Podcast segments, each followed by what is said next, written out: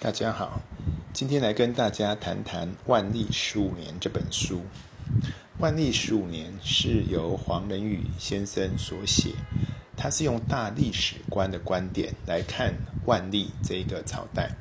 那他的观点我觉得很特殊的是，他是用人的一个人性的一个思考角度，那就用一个时间点，以见为支柱这样的观点来看这一年这个时候他们这些人的一个情况，然后来回顾这样的一个历史，然后来看到底什么样的原因或背后有没有隐藏一个什么样重大的一个因素。好，在这本书里面他提到了几个人物，包含张居正、申时行、海瑞、李治、戚继光等人。那当然最主要的核心人物就是万历。那我们就用这几个人他那个时候在想些什么，我们来想想呃，这个作者他所想要表达的这种文官体制的一个不合理性。好，我们先从万历。万历他是八岁九岁的时候就当皇帝，但是他刚当皇帝的时候年纪小，所以是张居正当他的一个呃首辅，就是他们宰相。那以张居正就以比较严厉的方法要他读书，要他做很多的事情，但是呢权力都一直放在张居正的手上。那张居正在他任内他做了一条鞭法，做税务的改革，他也做了考成法，做那个他们人员的一些考核。张居正的 这, 的这些作为真的都帮助了万历他的朝代的一个非常大的兴盛。但是张居正他可能也因为权力过大，让万历心中可能有一些不满，但是一直到张居正死，万历都没有对张居正做任何的事情。但他死后隔年他就接受弹劾，然后他就把张居正抄家了，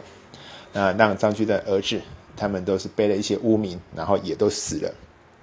在这个过程当中，我们可以想象万历他内心的一个思考，他可能很想要有所作为。我们从他在万历十三年左右有去做个祈雨，他真正的祈雨也让感动了天，让老天下了一场雨，疏解了一个旱灾。他那个时候整个的表现会让你觉得他真是个好皇帝。但是呢，他年幼的时候受限于张居正，当他开始大概二十几岁的时候，他想要开始有所作为的时候，他这时候又被文官体制所绑住了。而最重要的是，第一个他想练兵，但是文官不让他离开京城，也不让他用宦官来 练, 练兵。第二，他也想出巡，文官不让他出巡。第第三个，他想立他想立的一个幼子当做太子，但是文官也不让他立。这些种种的事情让他惹恼了，让他觉得那他活着是什么？所以作者称他叫做活着的祖宗。所以我们可以发现，这个皇帝到后来他都足不出户，都没有离开过这个皇宫。这样的一个皇帝，所以他的内心的一种寂寞跟一种焦迫其实是可以理解的。好，那但是万历大家必须知道，这本书里面没有特别提到，但是其实在他的任内他完成了三大征伐，征伐了一个朝鲜，打败了丰臣秀吉，他也征伐了宁夏的蒙古军人，他也收复了贵州跟四川那边的土蕃，总总而才奠定了一个中国后来的一个版图。这是他很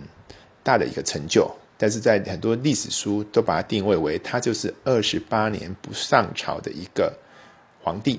以以及呃可以说在他的任内东林党争，宦官跟文官之间的斗争造成了国力的一个腐败。好，我想这个是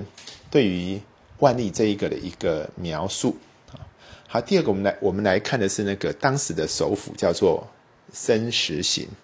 那申时行它是一个呃叫做首鼠两端，就是像一只老一只老鼠的头探东探西，探对了它才往前走，是一个好好先生，也可以说是一个很保守的人。那万历为为什么会找这样的一个人呢？因为其实万历他是一个很很有想法，而且也很固执的一个皇帝。那在张居正他是默不吭声，但是当他开始掌权之后，他当然需要找一个听话的人，而申时行就是一个这样听话的人。但是因为他也太听话，他也就造就了在他的任内，他就什么东西都要处好，都要求好，就没有办法让很多的文官之间的争议可以得到一个比较好的一个疏解。所以这在这个书里面，作者就提到一个叫做文官体制里面的阴与阳，就是文官里面其实他们是有不同的派系，这派系的来源来自于哪里？来自于是同乡或是同年，或者是他们有一些共同的观点，或者他们之间是支持张居正的，反对张居正的，或者是支持某一个议案，譬如支持立这个 A 太子或立 B 太子的。所以在那个时代，作为一个宰相或做个首辅，其实他是在做一个和事佬，那他也要负责去平衡文官跟宦官之间的一些矛盾跟冲突，他也要能够去妥协皇帝跟文官之间的一些矛盾。不要忘了在呃明朝的时候，宦官是有很大的权力，因为在朱元璋他担心文官过强会抢走他的功劳，他是用设了很多的宦官，宦官可以做做很多案件的审阅，以及奏章的奏章的最后的一个确认，甚至说宦官里面还有东厂西厂，可以去查核这些文官的缺失。所以宦官他的这个权力其实是非常的大，所以作为这个宰相，作为这个首辅，他必须要能够去平衡宦官跟文官。好，那在第三个我们来看海瑞。海瑞其实他是一个非常典型的叫做仁义道德廉洁的一个儒家代表。在作者说，一般的做官有三种，一种叫做清官，就像非常清廉，他就是真的捧着四书五经来做官，就像海瑞。那这种人大家想也知道，这种人是做不了官的，因为他只会做事，他不会做人。好，第二种人是非常极端的，他就是一个叫贪官，他就是能够在各种管道里面去为自己累积财富跟累积权力。好，所以第二种是叫贪官。那第三种就是介在两者之间，在当时大概有十二万个官员，应该将近九成都是介在中间，清官是少之又少，那贪官也是多了一点。但是你可以想见的是，清官像海瑞这种清官怎么活得下去？一定就会处处动辄得咎，动辄罢官，所以海瑞罢官很有名。那海瑞听说他死后身身无分文，甚至要连下葬的钱都不够，但是他就是坚持着这样这样的一个仁义道德。但是呢，他能对社会有有所贡献吗？这也是值得大家思考的一个问题。好，在第四个人我们来讲的是戚继光。戚继光大家都知道，哇，他是一个很有名的将军，他能够扫除倭寇，然后他也能够在建的那个万里长城，然后打败东北的一些外族的入入侵，他这是一个表现非常好的一个将领。但是呢，他当初能够做的这些事情很多都是因为张居正的支持，包含说他不用国家的军队，他是用用另外一笔款项去募一些兵，利用募的这些兵，他才能够给他们一个完整的训练。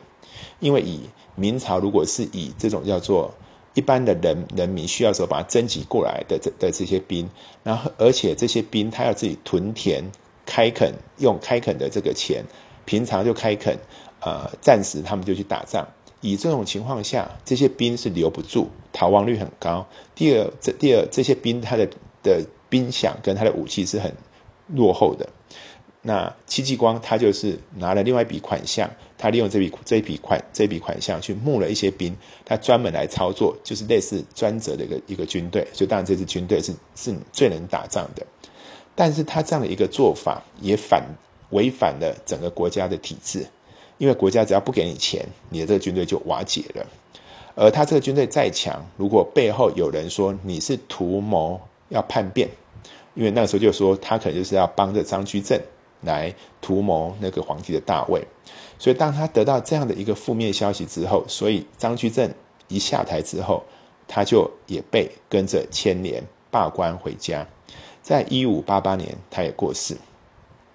好，那最后一个叫李治。李李治是一个很好的读书人，他也是一个很有名的思想家，他的简称叫他的字叫做卓吾，所以你如果查李卓吾，他的很多思想文章是有在这个这个流传在很多的坊间的一些书，包含他写的焚书，写的藏书，他写了很多的文章。但他怎么有时间写这么多文章？因为他做了几年的太守之后，在他英年五十几岁的时候，他就毅然而然的退退下来。他认为他要留下给人间更重要的事情是写下一些作品，所以以他这样的一个心态，他怎么会想要好好的留在这个官位上呢？但是他下台之后，他还是要找到地方去安养他，所以他他就去削发为僧，作为一个出家人之后建了一个庙，然后他就可能可以接受一些人供养的呃这个金钱，能够让他能够活下去，也让他能够来写这个书。所以他的这样的一个故事反映出另外一种在明朝的一种读书人，他不要从不要从政，但是他想要去著书立作，所以他就出家了。但是呢，他的一些写法跟说法后来也得罪了很多人，所以他到七十几岁的时候就被在万历大概三四十年的时候，他就被被人家密告说他的这个佛事是在宣扬不当的言论，好像是要分化挑拨，所以呢他的佛事就被烧了，接着他也被关起来。那他最后真的实在是受不了，在那个监狱里面他就想要自杀，但是他自杀割了脖子，竟然割不断，所以他血流到血干为止才死亡。所以这就是有名的李李治。好，那 这, 这是万历里面的这几个人的一个故事。从万历十五年这一年的发生的事情，我们来看整个万历朝代的一个变化。所以根据作者这样一个推论，这样整个文官体制将会是这一个整个呃国家走向衰亡的一个根本原因。而从事后我们回来看这个事情，确实也是这样，因为这样的一个文官体制，它本身是建立在不同党党派之间互相的相互制衡。那皇帝的英不英明，也会决定这一个文官体制能不能运作的良好。第二个，宦官体制是对于文官体制有很大的威胁跟影响，也因为这样子，在后来的一些宦官跟部分不跟部分不肖的文官结合之后，就会造成整个政治的一个动乱。好，所以明朝后来一个后来的一个灭亡，文官体制跟宦官体制也是它最后衰亡的一个重要原因之一。好，这大概是我对万历十五年的一些解释，给大家做参考。谢谢。